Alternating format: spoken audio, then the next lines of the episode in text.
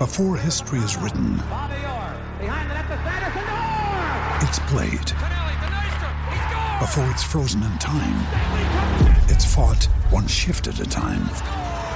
Before it's etched in silver, it's carved in ice. What happens next will last forever. The Stanley Cup Final on ABC and ESPN Plus begins Saturday. This podcast episode is brought to you by Coors Light. These days, everything is go, go, go. It's nonstop hustle all the time. Work, friends, family expect you to be on 24 7. Well, sometimes you just need to reach for a Coors Light because it's made to chill. Coors Light is cold lagered, cold filtered, and cold packaged. It's as crisp and refreshing as the Colorado Rockies. It is literally made to chill. Coors Light is the one I choose when I need to unwind. So when you want to hit reset, reach for the beer that's made to chill. Get Coors Light in the new look delivered straight to your door with Drizly or Instacart. Celebrate responsibly. Coors Brewing Company, Golden, Colorado. The Timeline is a Blue Wire podcast. Now he's got Brandon Clark on him. Dump it down inside to Ayton. Spins off Tillman and fires it home with a foul. DeAndre Ayton goes strong and a chance at a three-point play. Oh, what a great play. Of course, Chris Paul taking his time, recognizing the big fella, and the patience by Ayton, the spin, and the delivery. Woo.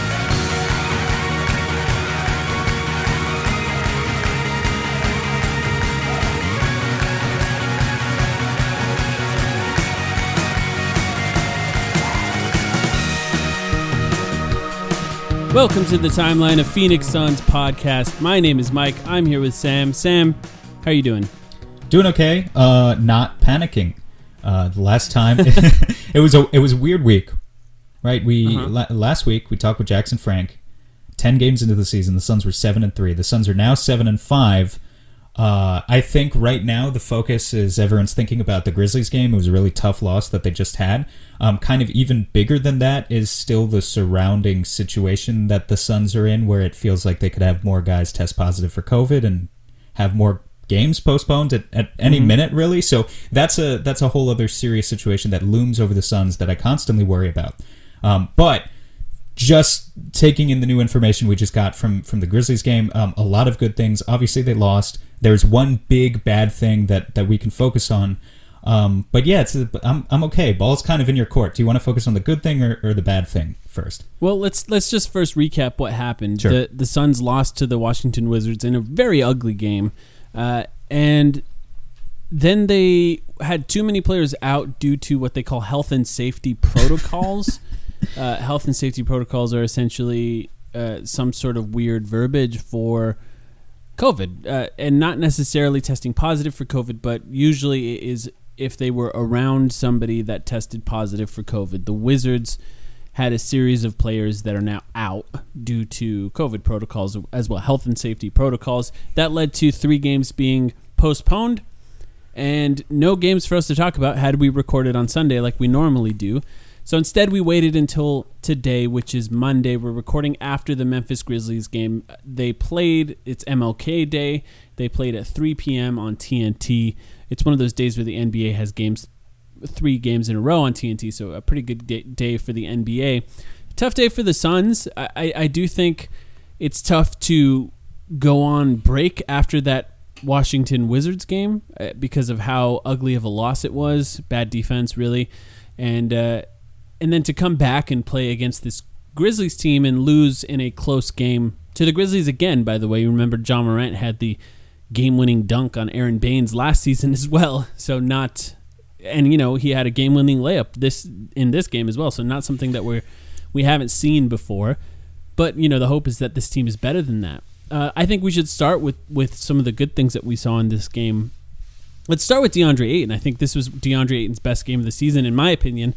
Not necessarily his highest scoring game, but more to me, he showed the mentality that I think a lot of people want out of him, and that is to look at the look at the rim, to attack the rim, and to really fight for rebounds. He ended the game with 18 and 16. He had four dunks in this game after having seven in the 11 previous games. So basically, you know, a little more than half of a dunk a game previously, and now four in this game. That raises it a lot. Looked a lot more like when he was playing very well at the towards the end of last season, when uh, you know more aggressive, I would say. So good game by him. What did you think? Yeah, he played with the mentality that's tattooed on his back tonight, right? Um, Mm-hmm. It was do- it was dominating. I know I sound I sound pretty calm about it now because the game ended like half an hour ago, so I've had time to calm down. Also because the Suns lost, but um, it, it, it's kind of funny as an aside just how crazy Suns Twitter and, and Reddit and online would still be right now if they had just won this game because there are a couple of scapegoats. We'll get to that later. Um, yeah, I mean De- DeAndre was great. He he was fantastic. Like you said, those four dunks and the way he got them too, just uh, more aggression than we've seen out of him all season long by far. He was he was he was fantastic. I don't I don't have one negative thing to say about him tonight. I think the the only thing you could say that was a little bit negative is more so about the team than it was about him.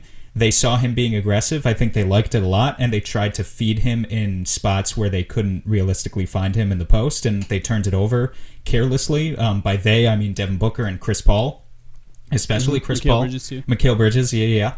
Um, and and so just being careless with the ball and trying to feed Ayton, I think was something that was proven to be a little bit counterproductive tonight. And when you lose a four point game, all of those decisions seem a lot a lot more important. So that's something that they have to keep in mind going into the future. That being said, I think Ayton proved that when the defense breaks down, kind of as the secondary, the tertiary option in the offense, if he's in the right spots, they will find him.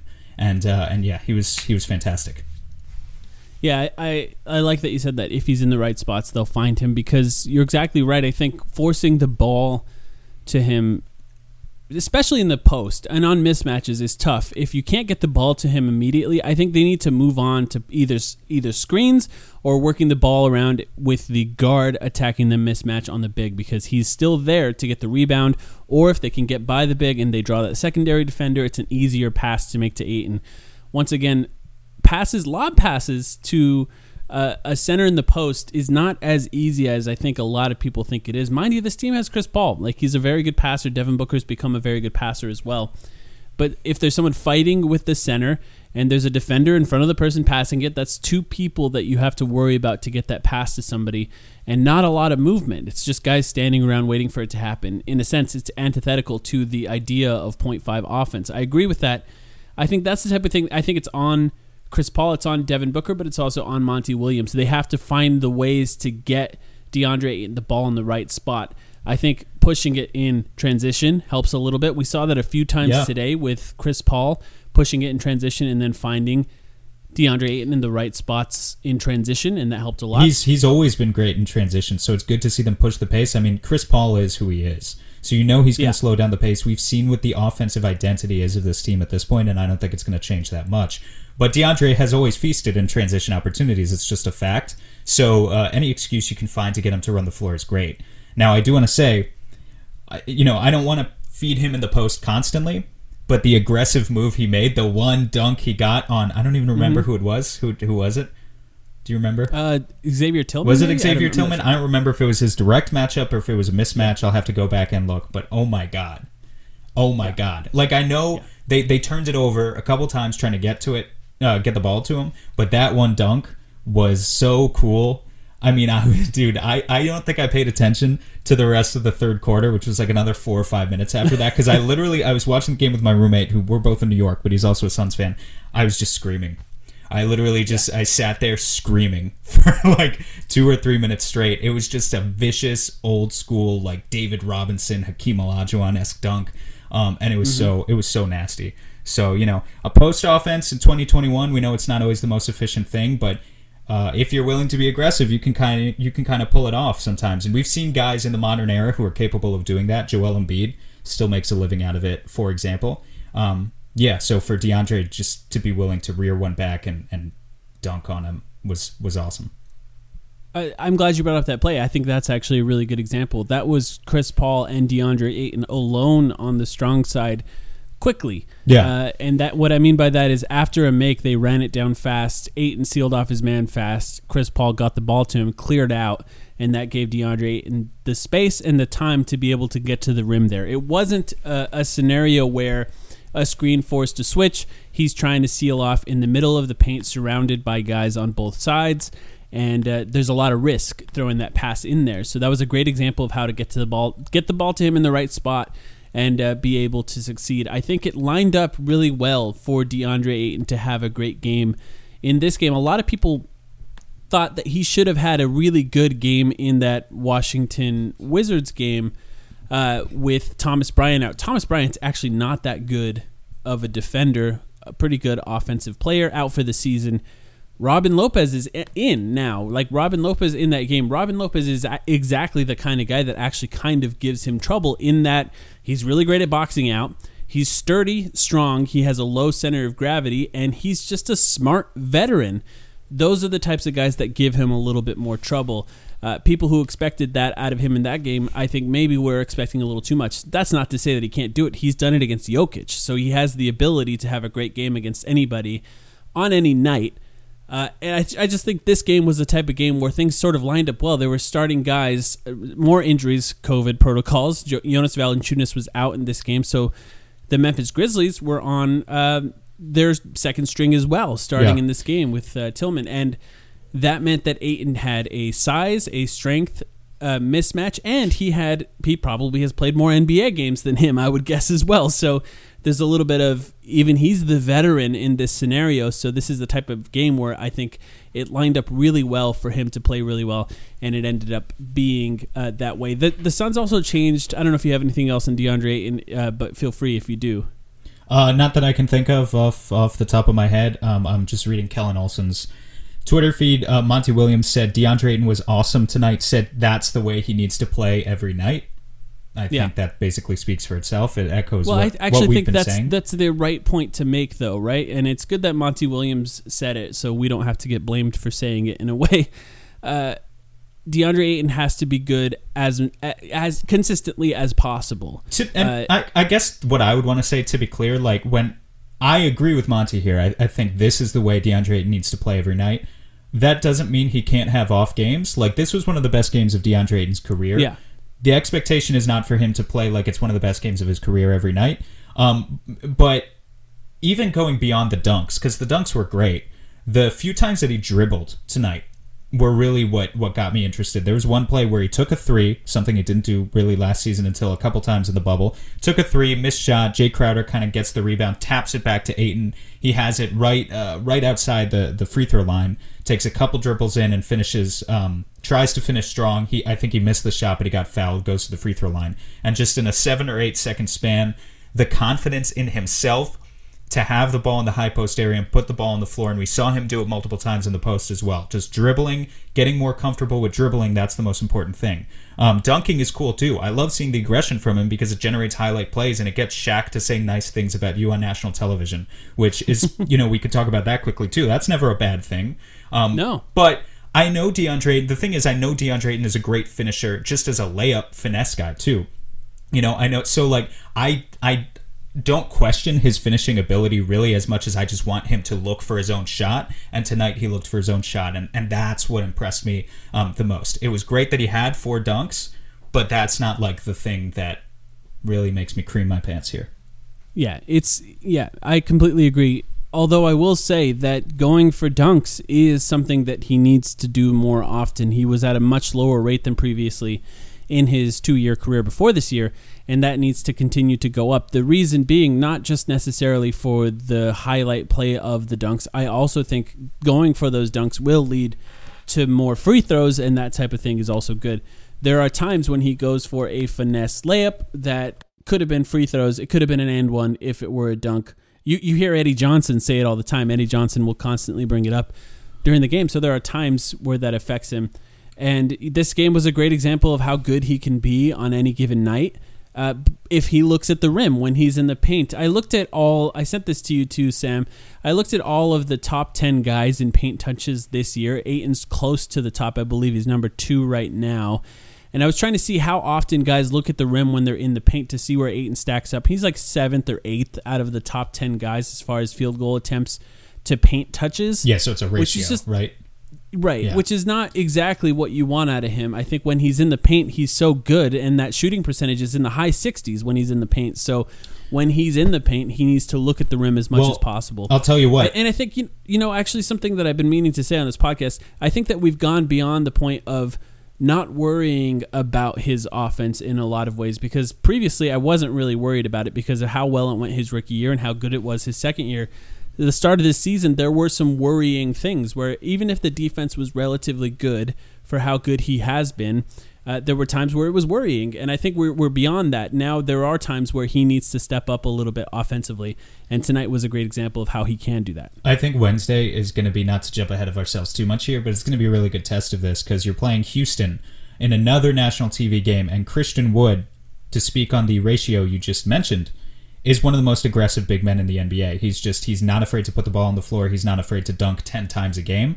So if Ayton brings the same level of aggressiveness that he showed tonight, it'll be great because he can match Christian Wood easily. He's also a lot. And he's much stronger He's than him. also stronger and a lot bigger than Christian Wood. Um, if he doesn't bring the aggressiveness and we see more more out of him, like in the game against Washington, uh, I, I just think it's going to be one of those types of matchups where that contrast is going to stand out and be really obvious and start a flame war online of of some sort because Christian Wood is you know he's going to get his highlight dunk or two at some point during the game. So the question is Yeah. more so just if Ayton matches him or not.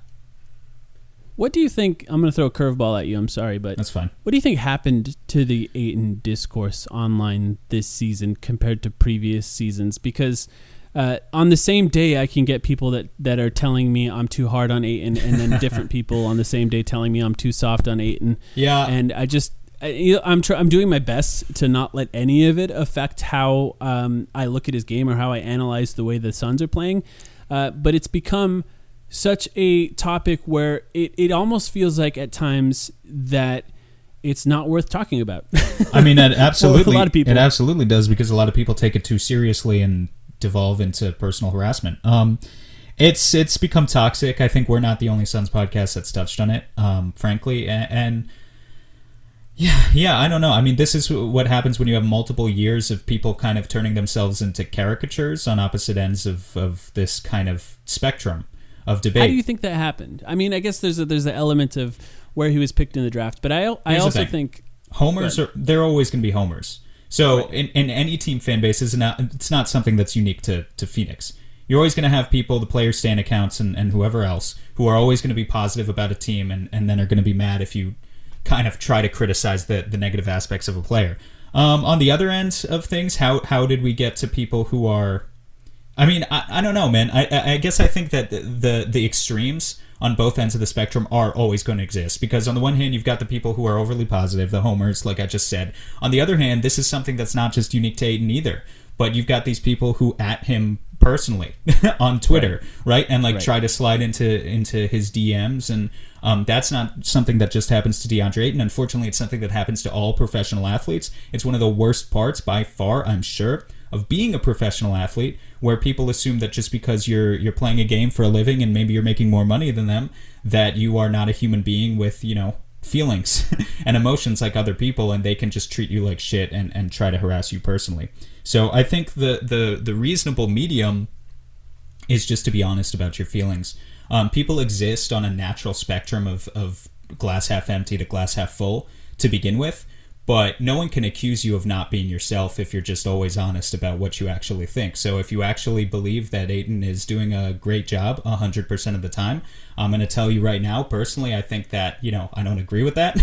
but as long as you're being authentic, I think that's the most important thing. And likewise, mm-hmm. on the other end, um, if if you're usually not impressed with what you see, as long as you're being authentic, then then that's the most important thing. And no one can try to pigeonhole you into one side or the other and, and box you into one end of the spectrum, as long as you always show that kind of authenticity in um, in your analysis. So Yeah. I feel like the word bust is like one of the biggest culprits in what's happened here because uh, by all metrics DeAndre Ayton is not a bust. But I think a lot of the extreme levels of rhetoric come from either people saying he is a bust or people who are uh, like over the top with ensuring that people don't believe that. And I think most Suns fans are somewhere in the middle where they think he's done a very really good job but can still improve, which is I think the right place to be, especially this season. But It I do really- think it- there's a lot of fans for other teams that just say bust, bust, bust, bust constantly I every mean- time where they, they hear him talked about. You know, I'm not going to call out specific fan bases, but I do think it's important to note. Like, if people think the Ayton discussion is toxic, which it, it is, it's not nearly as bad as it would be in some large markets. Um, Right. You know, uh, there are some cities in the U.S. which which have much worse, much much worse treatment of their of their players. Um, yeah. I don't know. It's it's it's a mess. But bottom line, DeAndre had a, a fantastic performance tonight, and I really think you Yeah. would find very very few Suns fans who had any sort of issue with with how he played. It was just it was Well, yeah, objectively I- I think- pretty great. I think that's the main thing, right? When he does the things that people want him to do, he does really well.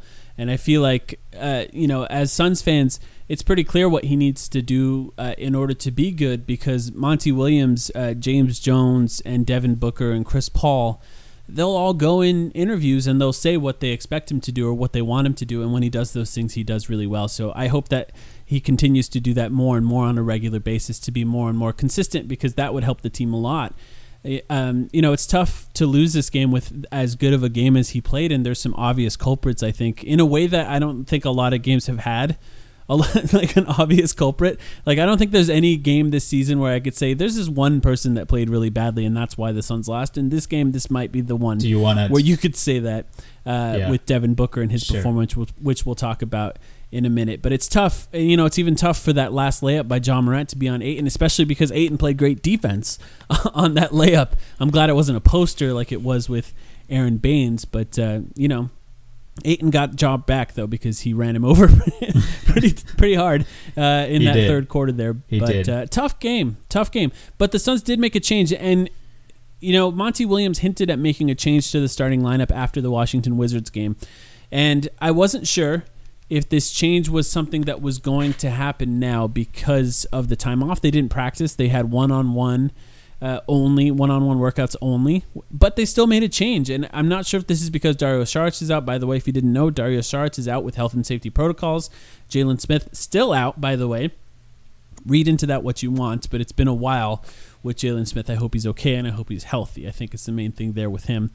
Uh, but they moved Jae Crowder to the bench. They moved Cameron Johnson into the starting lineup. It didn't appear to fix things. Uh, you know, the first quarter went relatively well. I don't think it made What a difference. I don't think it made a difference at all because, um, you know, I don't want to gloss over this subject too much, but Jae Crowder was never the issue with the starting lineup, and Cam Johnson Yeah. was never the solution. And uh, as we saw tonight, like you said, there was one culprit. God, maybe there were two culprits. Maybe uh, for the most Yeah. part there I was mean, six turnovers for Chris Paul is tough. That's what I'm but saying. Not, this just never happens. Chris Paul wasn't he wasn't Chris Paul the last time he had six turnovers. You'd have to go to some time back last year in OKC. I, I would imagine it only happened a couple Yeah. of times because it's just not something that he d- does frequently. Um, but yeah, I mean, I, I, I liked your analysis before the game because I think you were trying to read into it, and I think a lot of the logic there makes sense. Cam is a little bit more likely to drive the ball than Jae. He has been sufficiently solid on defense that you're not giving up too much in that substitution. I don't think. Um, but at the end of the day, they're too similar, and they're playing two similar uh, amounts of minutes Yeah. for it to really be a significant change that you would notice instantly in game one. Um, so yeah, I mean, I look, I think Cam played well. I don't think he deserves to be booted out. At Evernorth Health Services, we believe costs shouldn't get in the way of life changing care, and we're doing everything in our power to make it possible. Behavioral health solutions that also keep your projections at their best? It's possible. Pharmacy benefits that benefit your bottom line? It's possible. Complex specialty care that cares about your ROI? It's possible. Because we're already doing it. All while saving businesses billions. That's Wonder made possible. Learn more at evernorth.com/wonder. of the starting lineup next game. Right. Um, but I think that's more so just a case of you've got two equally, fairly equally talented guys who are interchangeable in that position, and neither one is, at least at the point yet in this season, um, obviously stealing the show where they have proven definitively that they deserve that spot. What do you think the problems are? I'll tell you what. I I'll tell you what my Well, I don't my know. thoughts are. I, with the starting lineup, I don't know. So I mean, Mm-hmm. I mean, look, here's what I can because we've been dancing around the issue. I don't know if you want to go to break first before we talk about Devin Booker. If you want to talk about Jae Crowder first, Yeah. Yeah, let's take let's take a quick Okay. break. We'll come back. We're and We'll gonna- talk about what we think are the issues with the starting lineup, and we'll talk about Devin Booker a little bit more. So we'll be right back. The economy is made up of real people doing real stuff, and it affects everything. which you obviously know since you're a real person doing real stuff. Marketplace is here to help you get smart about everything beyond the what of the day's business and economic news. We dig into the how and the why with the real people driving our economy. From big tech and interest rates to small businesses and what's happening at the Fed, Marketplace breaks it all down so you don't have to. Listen to Marketplace wherever you get your podcasts. All right. So, Sam, I want to tell you what my theories are for what the issues are with the starting lineup. So, I mean, let's actually let's just talk about Devin Booker first because I think this is a conversation that needs to be had at this point. Uh, I believe four games into the season or something like that, we had a podcast uh, where we talked about the first four games. And I asked you, are we worried about Devin Booker? He struggled a little bit. At that time, it was more of a turnover issue than anything else. And we both kind of landed on not really. Maybe I was a little more mildly worried. I feel like at this point I'm I'm I, I've, I'm pushing myself into more of the moderately worried as far as how I Ah. feel about how he's been playing. Now, I, I want to preface that by saying I think that he could easily just have a string of three really great games in a row and come out really good. But I also think that this team was set up in a way that it should have been easy for him to score. There's a lot more spacing, there's great passing, there's playmaking, um, there's rim runners, although I think that's been one of the issues with the starting lineup. I think there hasn't been a lot of paint scoring yet. Uh, and it should have been easy for him to score. So far, he's below on his averages, he's below on his efficiency, he's above on his turnovers so far this season. And in this game, he was dreadful. He was really bad. His- yeah. He the refs got in his mind a little bit early in the game by not calling some calls that he clearly believed should have been fouls, and, and in a lot of ways maybe should have. That's not necessarily the point in this scenario. Uh, and I think it just got in his head in a lot of ways, and, and it forced him to take some bad shots, make some bad passes, and just play completely out of his element. I guess there are a lot of reasons you can think about for what his look like, but I want to ask you, how can this be fixed in your mind, and are you worried? So it's a difficult conversation, I think, because you're asking me, and I, I generally consider myself, I'm a numbers guy, and I think of myself as at least trying to be a rational person. When it comes to Devin Booker, for what he's done for the Phoenix Suns franchise over the past five years when they've been so bad, I it's hard for me because I think I need to make a little bit more of a faith based argument because he's been bad. Uh, he's technically averaging over 20 points per game, but like you know, just as one advanced stat, his advanced stats profile is really shitty right now. Vorp thinks he's basically a replacement level player, um, and I don't think that's entirely fair. I don't think you can boil it down just to one single advanced stat because the truth is, even when Devin Booker is missing shots, his gravity is obvious. It's obvious the level of respect that the defense gives him out there. That being said, he's missing shots, he's committing turnovers. Um, he sure he sure as fuck doesn't look like an all star. Um, he doesn't even look like a top 50 player uh, in the NBA right now. He doesn't even look like a top three or four player on the Suns. Um, so by all measures, he's been bad. Uh, I'm still gonna lead towards saying that he's gonna be fine though, and I think Yeah. a- again, it's it's a faith based argument uh, on my end because I'm, I'm t- I- it is because I'm telling you he's been really bad this year, and I here's here's the bottom line: we're 12 games in. Devin Booker's been really bad, indefensibly so, and I yeah, I mean I I think he has to get better because you bank on guys who have a great work ethic, and for the past five years, when have we ever questioned? Devin Booker's ability to work Right. on his game. So I think you have if you're a Suns fan, you kind of have to give him the benefit of the doubt, um, and and just hope that it gets a little bit better. But there's nothing that I could say to kind of deny the fact that he's been really bad so far because he just has been. Yeah, I'll, I'll push back on that. I, I, I think there are games where he's been relatively bad, and there are games where he's been pretty good. But n- in none of the games, even the games where he's been good, has he looked like himself in a lot of ways. And I think that's what worried me, uh, worries me. I think going as far as saying, and I'm gonna give you the chance to retract this if you'd like, but going as far as saying he doesn't even look like uh, the third or fourth best player on the Suns is probably too far, in my opinion. I mean- because none of the players I think on the Suns have pl- necessarily outplayed him uh, in a lot of ways. I don't I'm know. sure I mean, it's look like like I said. You know, Devin initiates. Sorry, book. Devin makes him uncomfortable.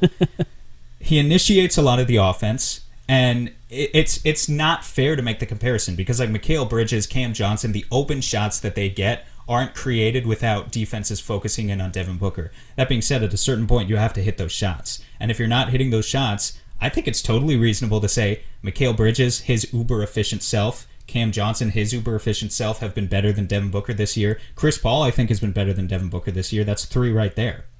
Yeah. I think you're wrong. Okay, that's that. fine. You're uh, Here- Here's why. I just don't. I think one of the reasons M- Mikal Bridges and Cameron Johnson can be ultra efficient is because of the gravity that yeah, I know. Devin I- I- right. Yeah. So that that type of thing matters. If they're unable to create for themselves, then it matters a lot. Yes, Devin Booker struggled to create for himself, but arguably he probably, besides Chris Paul, he probably has the highest number, at the very least, the highest number of field goals created for himself. Chris Paul probably has the highest percentage of unassisted field goals, but a lot less, you know, eight points less. Well, I guess ten points less a game for Chris Paul so far this season. So that's going to make a big difference. This is stats are by the way before this game is updated on Basketball Reference, but. I think it's an interesting conversation as far as why he's struggled, and so much of that I think is wh- as well why the starting lineup has struggled. So much of why the Suns were good in the bubble, where Devin Booker averaged 30 points a game, was this giant team sort of revolving around Devin Booker. There were more pick and rolls with Devin Booker and DeAndre Ayton than at any other point in that season, and the entire team sort of revolved around him in a very interesting way. Uh, Ricky Rubio, I think Ricky Rubio's willingness to shoot an off ball three mattered for Devin Booker a little bit too, because Devin Booker, so much of what he can create for people is a single screen and a pass to a wide open three. If that three is not being taken by guys like Chris Paul, still good things can happen. But I think it would help a little bit if Chris Paul was more willing to shoot a three. Well, I would say there was there was happen. yeah there was one example tonight where it stood out to me. Um, Booker kicked it out to I think it was a wide open Chris Paul in the corner, and he still pump faked, waited for the defender to kind of fly past him, and, pass to Jae Crowder. Yeah, yeah, and then yeah, I mean he just Chris Paul does not take simple catch and shoot threes. So I think there is an argument there that he maybe overcomplicates the offense at at times. Yeah. But I, I I just yeah, but go on, Well- go on. Uh, so ultimately, I don't necessarily. I agree with you in that saying. I don't think Jae Crowder was the problem with the starting lineup. I think Jae Crowder's been excellent defensively, and I think you could look at what Jae Crowder's done this thus far this season, uh, you know, offensively, and say that he's given you maybe even more than you expected. He's about his average on three point shots. He's done a lot of uh, good as far as passing the ball. I think he's averaging two point three assists before this game tonight, and has done a good job moving the ball.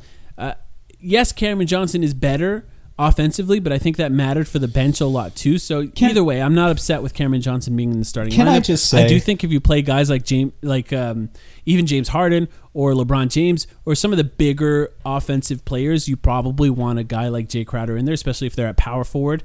Uh, but I don't necessarily think is he's the problem. I do think that the problem with the starting lineup is more of a stylistic problem uh, than it is necessarily a personnel problem. I think they are not pushing the ball. They need to push the ball a little bit more, something we talked about previously. And I do think the ball needs to be in Devin Booker's hands a little bit more than it's been in previous times. And this this matters, I think, both for Chris Paul and Cameron Payne, both of them playing very well. But Devin Booker, and this is, you know, it matters too that he's able to do good things with it because he's had a lot of turnovers so far and his efficiency is relatively low. But I do think it matters as far as the ball being in his hands a little bit more, him running a little bit more pick and rolls than previously. It'll be interesting to look at some of those stats once we get maybe 20 or so games into the season and compare them to last season because I think it's a little too early to look at that so far and draw any major conclusions from it. But I don't think it's a personnel problem. I do think it Here- matters though, wait, right? wait, okay, In here- this game, Dario Saric didn't play. If Dario Yeah. Saric did play, they I think they would have won. It's as simple as that. I I just have to push back a little bit. Are is it possible? And I'll just ask in the form of a question. Mm-hmm. Is it possible that we're trying to explain the unexplainable? Is is that possible? Because because think about it. I mean, it, it just you know, you've watched every minute the same as I have of the games. I feel comfortable when Chris Paul has the ball in his hands, and I can't honestly Right. say the same for Devin Booker. So for you to tell me, well, the solution is you know there's not an equitable balance of power between the two, and we need the ball in Booker's hands more. I'm wondering if you know it's 12 games, and I know we can't keep using the small sample size argument forever. But I mean, Mike, he he blew a dunk that I've never seen him blow tonight, and you know Yeah. he missed some shots that I, that were open, and I've never seen him miss those types of shots, at least not so frequently. Uh, I, I mean, I just wonder. Right, right. I, I just wonder if it's going to come back. I, again, it goes back to what I said at the beginning. It's a faith-based argument because I'm telling you, I know he sucks, and I don't know why. But I, I, I just wonder if trying to fuck around with it too much is going to make the problem even worse. And maybe it's more explainable by a Kendall Jenner curse. For all we know, I don't know. I mean, I just you know, I'm just asking questions. That's that's all I'm doing. I'm asking questions. But uh, but yeah, I don't know. What do you think? I think that it's actually kind of odd when you look at the shooting percentages, uh, like based on the distance away from the basket for Devin Booker. Like, because at first thought, I- I would think that his uh, field goals, like his shots from mid range, are not dropping like they were. But when you dig into the stats a little bit, they, they kind of are. Like he's doing relatively well as far as making those mid range shots. And the numbers, as far as how often he takes them, has gone down a little bit in certain areas, but it, but it's not like this major, big, glaring thing that to look at. Um, you know, the free throw attempts, I think, is is something that is getting in his head a little bit too. Uh, it's not quite I mean, he's missing the shots when he gets the free throws, and he's not quite getting as many free throw attempts as he was. 7.3 per game in 2019 20, 7.3 per game in 2018 19, and then 5.9 in 2020 21. I don't believe in any curse. I think it takes away personal responsibility from any issue that's happening here. So, uh, you know, some blame has to be put on Devin Booker himself. He's got not. he's got the yips. this- you know, I, I, I don't think that it's a major. I do think that every season that we've seen of Devin Booker so far, he starts out a little slower than he has been towards the end of the season. So that's something that could be happening here. Obviously, a very weird year.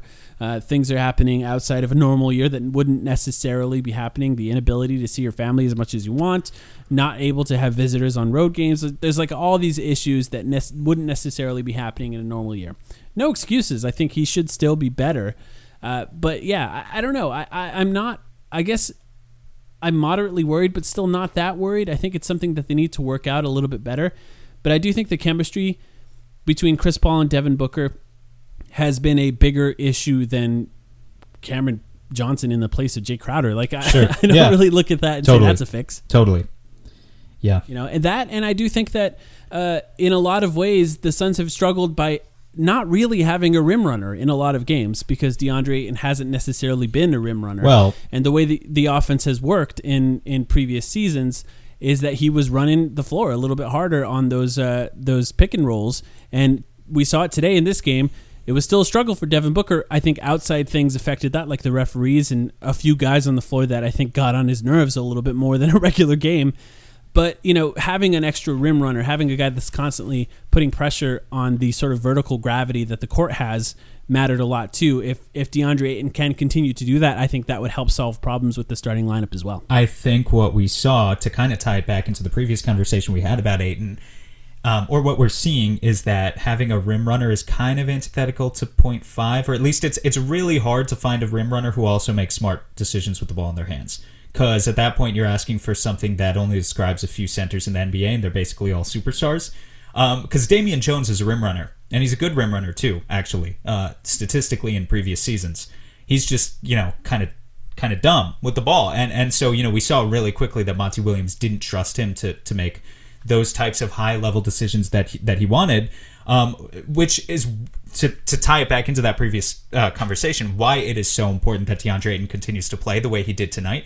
Because at his best, DeAndre Ayton has the athletic tools to be a rim runner, and he can also make the smart decisions um, within the point five offense. And uh, you know, we, we saw some examples when they were able to successfully get it to him in the post tonight. Um, there were a couple of examples where his gravity sucked multiple defenders in. He kicked it out. They had multiple shooters on the perimeter. Find someone in the corner, maybe Cam Johnson, maybe Jae Crowder, and they knocked down an open three. So that sort of stuff can happen um, with a smart guy like like DeAndre Ayton sometimes, while also being a rim runner. Um, but yeah, I mean, like, yeah, I, I guess like Damian Jones. He technically you throw Damian Jones out there, and maybe Devin Booker would feel a little bit more comfortable throwing the ball up there for someone to to, to dunk it. It's just you, you can't really justify playing him because of all the other stuff. Right, right. I, I, I think maybe we're being a little a little bit hard on Devin Booker because he just had a very bad game. Uh, I mean, you could sort of pin. You know, he's he went five for uh, five for twenty one, five for twenty two. Mm-hmm. Donovan Mitchell has games like these every three weeks, and Jazz fans find a way. So you know, I'm I'm saying like It's gonna get better than this. This is like had we recorded our, our last podcast right after the Washington loss, when everyone was so angry, it would have been hard not to overreact. And so here I am. I'm asking you not to overreact. It's like this, because I just thought of this, Mike. Last year, uh, Mikal Bridges, uh, his shot wasn't working, and do you remember when everyone looked like they were about ready to dump their Mikal Bridges stock? Mm-hmm. And what happened? Yeah, he figured it out. I, I just you know as long as the commitment and the effort is there and it's every day and you can see it i just think that what devin booker has given to this franchise um, he's not a guy to bet against he's gonna get it back Right.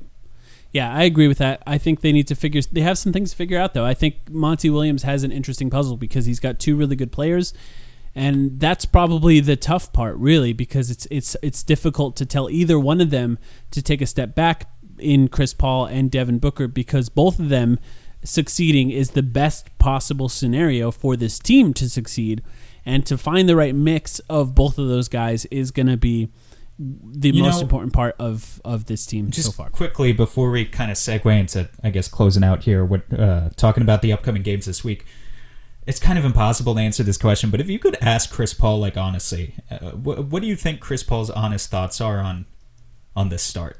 You know if you had to ask him like because chris paul is an ultra competitive guy that's what we know about him right? We know he's not satisfied with seven and five but i'm man i'm curious like what chris paul would would really think if it's like comes down to a personal accountability for him because because what you're asking him to do there kind of take a back seat to Devin Booker a little bit. I just wonder, you know, how how a guy like him, obviously when he came to Phoenix, he thought in the back of his mind that there was at least a chance to win a championship here over the next 2 years, that that was his Right. window, right? So I'm wondering how he's feeling about it now 12 games later. Is basically what I'm saying. Right. Right. Uh, that that's a very interesting thing, and it'll be interesting to see what he talked about so far in in like these post game pressers after these last two games to see if there's anything interesting there that he's said. But you bring up a really good point because the way that this team has worked so far is that the starters have not gelled and the bench has bailed them out. And now we had a game with Cameron Payne out where they got killed, and we had a game with Dario Saric out where they lost in a close game. Those are two very important players for this team, but they shouldn't be so important that they're incapable of winning in those two games. Specifically, teams that should be, by all accounts, worse than worse than them, especially the uh, game against Washington. I do think Memphis with Ja Morant is going to be better than maybe a lot of people expect. Well, yeah. now that he's back. Yeah. No, uh, to your Yeah, point. but yeah. Yeah, sure. I mean, I, so it's tough. You- The, the, the, it shouldn't be that important for the bench to be there and playing. right. Right. I think that's that's a huge problem with where the team is at, and it's something that they absolutely need to figure out. You can't rely on a 20 point performance out of Mikal Bridges or Cam Johnson also in order to win the game. You know, it's just not fair. And and even more so now that Cam is in the starting lineup as well. Um, with your point about Memphis, you know, people are going to say, well, they're still 7 and 5. Why are you guys worried? I, I mean, I'm not I'm not freaking out right now. Um, but uh, if if you're asking why anyone is worried, here's the Western Conference standings right now. I don't know if you guys noticed. Uh, the Utah Jazz are nine and four. First of all, that's something I didn't expect. They've won five in a row, so they're now the third seed. The Suns are seven and five, and they're still the fourth seed. But after them, San Antonio is eight and six. Portland is eight and six. Memphis is seven and six. Dallas is six and six. Golden State is six and six. The Thunder. The Oklahoma City Thunder, the one team we expected to be complete garbage this year, irredeemably so. They're six and six. Denver is six and seven. They're going to get better. Houston is uh Houston's four and seven somehow. That's actually really interesting. Um, but you get my point.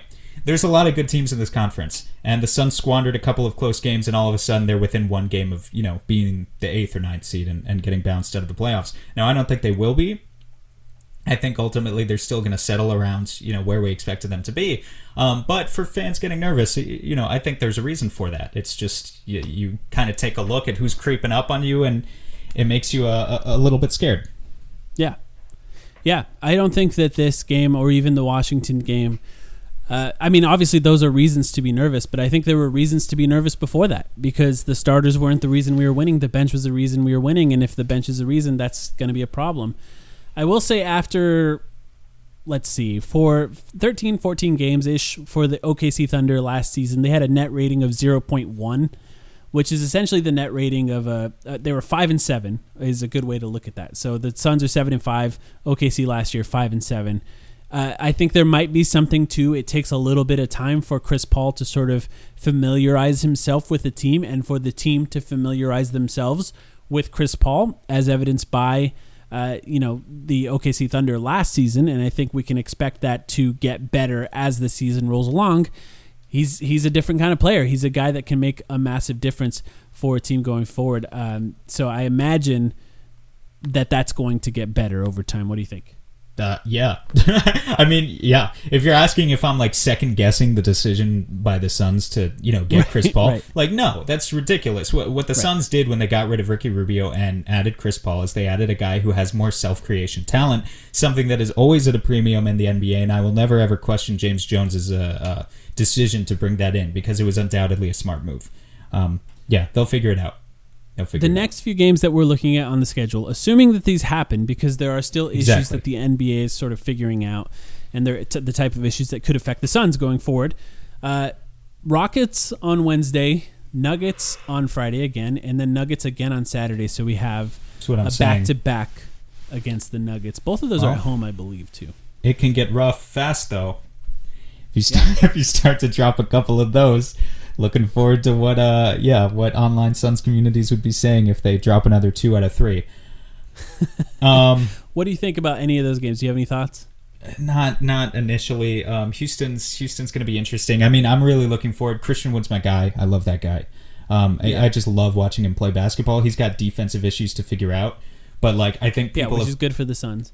It's good for the Suns. I think people have caught up to the idea of Christian Wood. Uh, you know, people recognize that he's a most improved player candidate now, but they may be going overboard with their expectations of him. Now that James Harden is off the Rockets, Christian Wood is a guy who's making $13 million a year. The idea was never that he was going to be the number one option on that team. And even if he is averaging 22, 23 points per game right now, he shouldn't be a number one option. He's, he's good, but he's not that good. Um, so Houston is a team of a bunch of betas, and they don't really have an alpha anymore without uh, it's i mean it's just the truth. Like without james harden who's like you know an amazingly t- talented player um, they've got some good pieces. They can certainly scrape together a win. We've seen much worse teams beat phoenix this year so they can absolutely lose that one. Um, but uh, all that being said i think the suns are still favored in that game. Um, da's Yeah. aggression sustained aggression is going to be the key so i hope to see that out of him. Maybe uh, chris Yes. paul comes up with a big performance against his former team Yeah, I imagine that Devin Booker will have a much better game because that was one of the worst games of the last few years for him. So yeah, you're right. If De- if DeAndre Ayton keeps that same aggression, that should be a win. I would say Victor Oladipo should be playing that game, so that'll be interesting to see as well. You know, working another new guy onto a team could be another benefit for the Suns. I think there's an element of the Rockets trying to prove everybody that they're better than they were with James Harden, so there's a good chance they'll be on their game.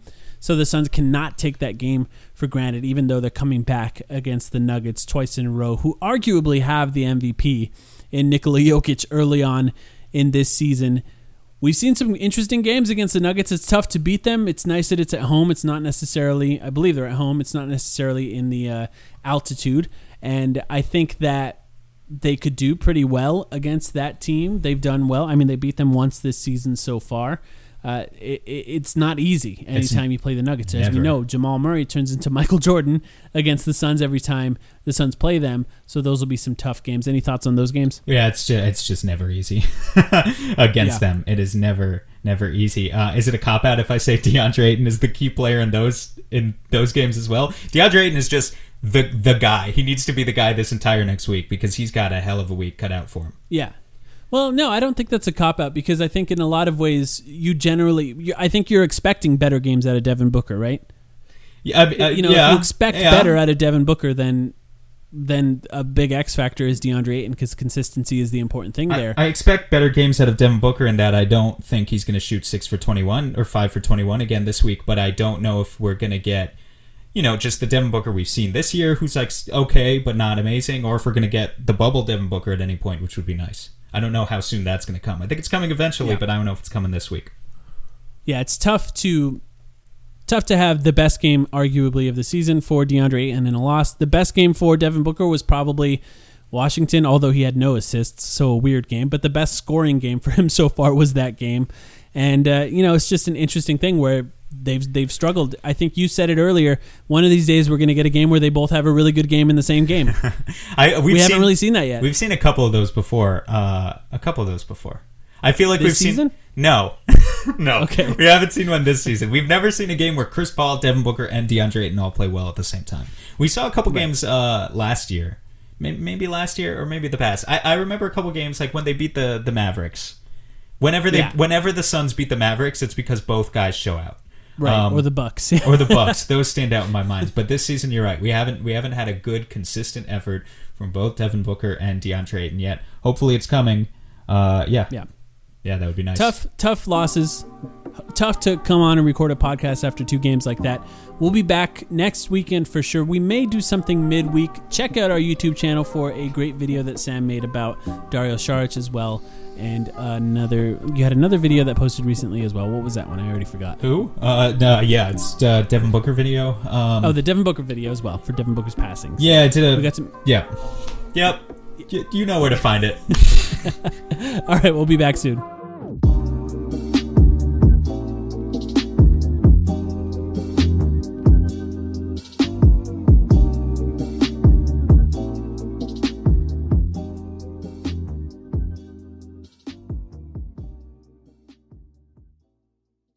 Sugar Ray Leonard, Roberto Duran, Marvelous Marvin Hagler, and Thomas Hearns. Legends, whose four way rivalry defined one of the greatest eras in boxing history. Relive their decade of dominance in the new Showtime sports documentary, The Kings, a four part series premiering Sunday, June 6th, only on Showtime.